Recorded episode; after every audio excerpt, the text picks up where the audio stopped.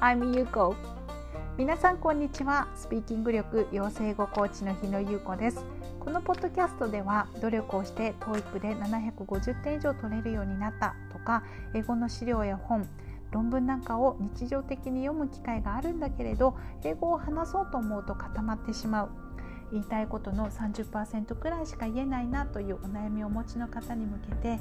どうしたら早く効率よく英語を話すことができるようになるのかその現実的なヒントをお伝えしています。英会話がとても苦手な TOEIC の講師だった私が英語で楽しくスムーズに話せるようになるまでには15年以上の時間がかかってしまいました。当時は英語が話せるようになりたいといつも真剣にトレーニングを行っていましたが今振り返ってみると行き当たりばったりのことをしていたなというふうに思います。エピソードではそんな私の体験談やそこから得た気づきまた英語力が高い方がもっと効率よく楽しく英語を話せるようになるための技術作りやマインドセットについて言語習得英語教授法脳神経科学や異文化理解などの見地からも話をしています。この番組をきっかけにより多くの方が英会話力を効率よく作って楽しみながらご自分の世界や可能性を広げていただけたらとても嬉しいです。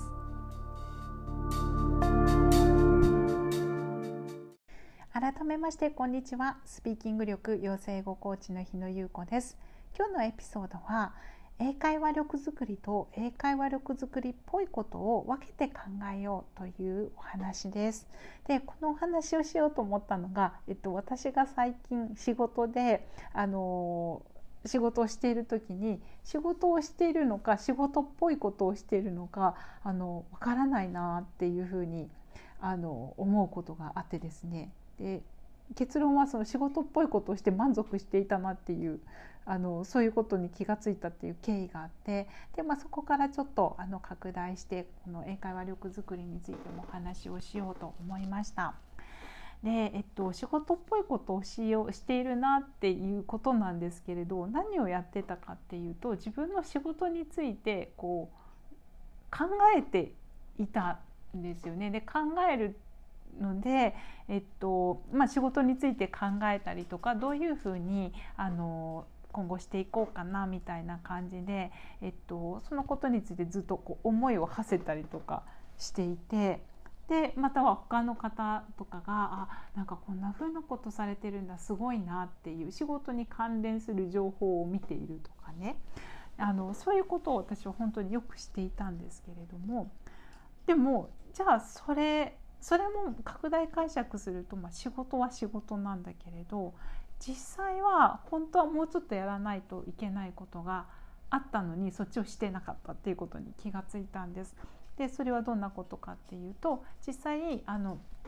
自分がやってることをたくさんの方にしてもらいたいなっていうそのための活動とか例えばなんか動画を撮るとかあの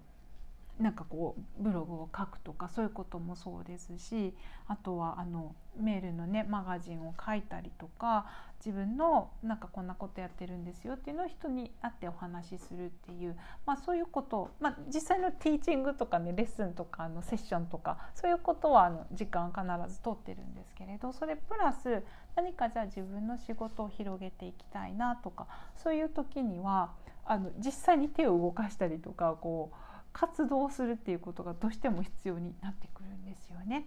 でもなんか私の中ではそこに至るまでのこうなんかこうそれについて悩むとかそれについて考えるとか似たような情報をこうに触れるとかそういうところがすごい多いなっていうふうに気がつきました。でそれもあの拡大で解釈すると仕事には関わることなんだけれどただなんかいくらその仕事についてこうの情報を読んでいても実際にその活動したことにはならないのでそこのバランスをそう考えていく必要があるなっていうふうに思いました。でこれあの英会話力づくりにもあのすごく当てはまることで英会話力づくりのための方法情報法について調べるっていうことをよく知っていらっしゃる方がいてこれ私もあのそういう時あったんですけれど例えばこういうふうにすると英語力が伸びるよとかこういうふうにすると英会話を伸ばすことができるよっていうことについて書かれた情報をこうずっと読むっていう。でそうするとなんとなく自分は英語に関わっているから英会話力づくりのことについて考えてるからだからトレーニングした気とか勉強した気になるんですけどじゃあそれが実際自分の英会話力に直結してるかっていうとそうじゃないんですよね。やっぱりこう英会話力自分があの相手の人と話したり自分の言いたいことを言うためには現実的に自分のリスニング力を鍛えたりとかスピーキング力を鍛えたりとかその口からね英語が出やすくするとかそっちのあの活動をしなければいくらその情報に触れていても力が伸びるっていうことには直接はつながらない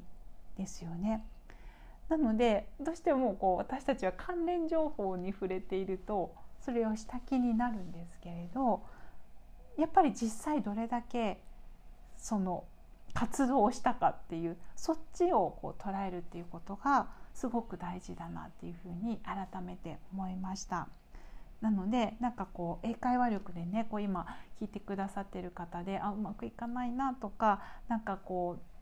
う不安に思われたり、まあ、やり方調べようって思われたりする方もいらっしゃると思うんですけどそれが悪いわけじゃないんですけれどそればっかりしていてで実際に例えば何かこ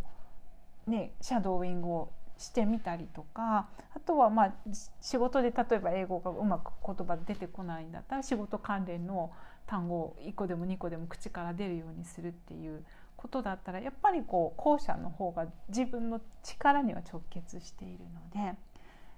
それをこう何を何が仕事っぽいこととか何が英語っぽいこと英会話力づくりっぽいことで何が英会話力づくりなのかっていうそれをこう自分の中で線を引いて俯瞰で見るっていうことをすごくあの有効じゃないかなっていうふうに思います。私もあの仕事をする時はね仕事っぽいことと仕事とちゃんとこう線を引いていきたいなと思いますのでもしねこれを聞いてくださってる方もちょっと英会話力づくりっぽいことをしてたなって思われた方がいらしたら是非ね活動の方に軸を移してみてください。それでねあのもしねこのやり方に不安があって仕方がないとか何かやり始めてもなんかこのやり方でいいかわからないから英会話力づくりに集中できなくてついつい方法を調べてしまわれるっていう方がいらしたらあのいろんなねところで方法あると思うのでもうこれって決めてそこにこうグッてこうもうやってしまう。そこからもとりあえずそれやるまで動かないっていう決める方法もありますしあとなんかいろんな方法がありすぎてわからないっていう場合だったら、えっと、私も120日間で英会話の力をこう作り上げるっていうプログラムを行ってますのでこちら小ノートにもねこうさあの書いておりますのでそちらをあの使っていただいたりしても迷いがなくていいかなっていうふうに思います。こういう時って多分あの自分がやってることがすごくこう心配になるんですよね。この語学ってこう今日やって明日急に上手くなるわけじゃないからこの努力が実らなかったらどうしようとかこの方法がこう間違ってたらどうしようまた無駄になっちゃうっていうことでそこに気になってしまわれると思うのででそういう場合だと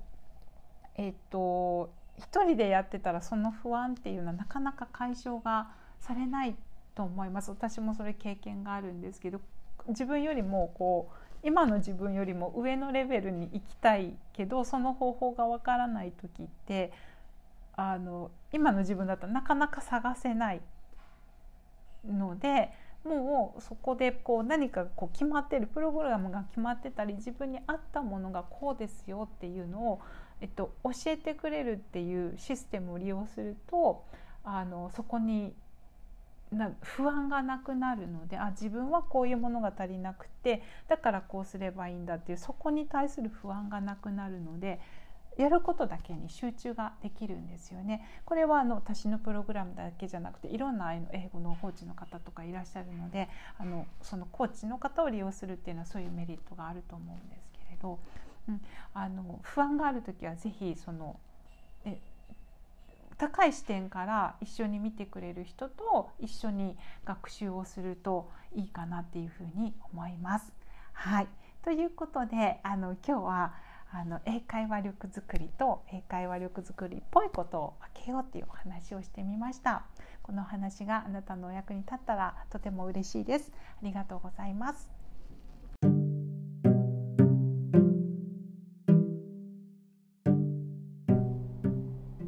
ソードを最後までお聞きくださりありがとうございました。この放送があなたのお役に立ったなと思われたら是非配信登録やこの番組のことをお友達にご紹介いただけると励みになります。ただいま英語力が高いんだけれど英会話に苦手意識がある。そんなお悩みをお持ちの方に向けて短期間で集中的に英会話力を作るそのためのプログラムを提供しております。プログラムにご興味のある方はショーノートにその詳細や体験カウンセリングのご案内を載せておりますので是非そちらをご確認の上お申し込みください。それでは次回も放送でご一緒できますこと楽しみにしております。スピーキング力養成ごコーチ日野優子でした。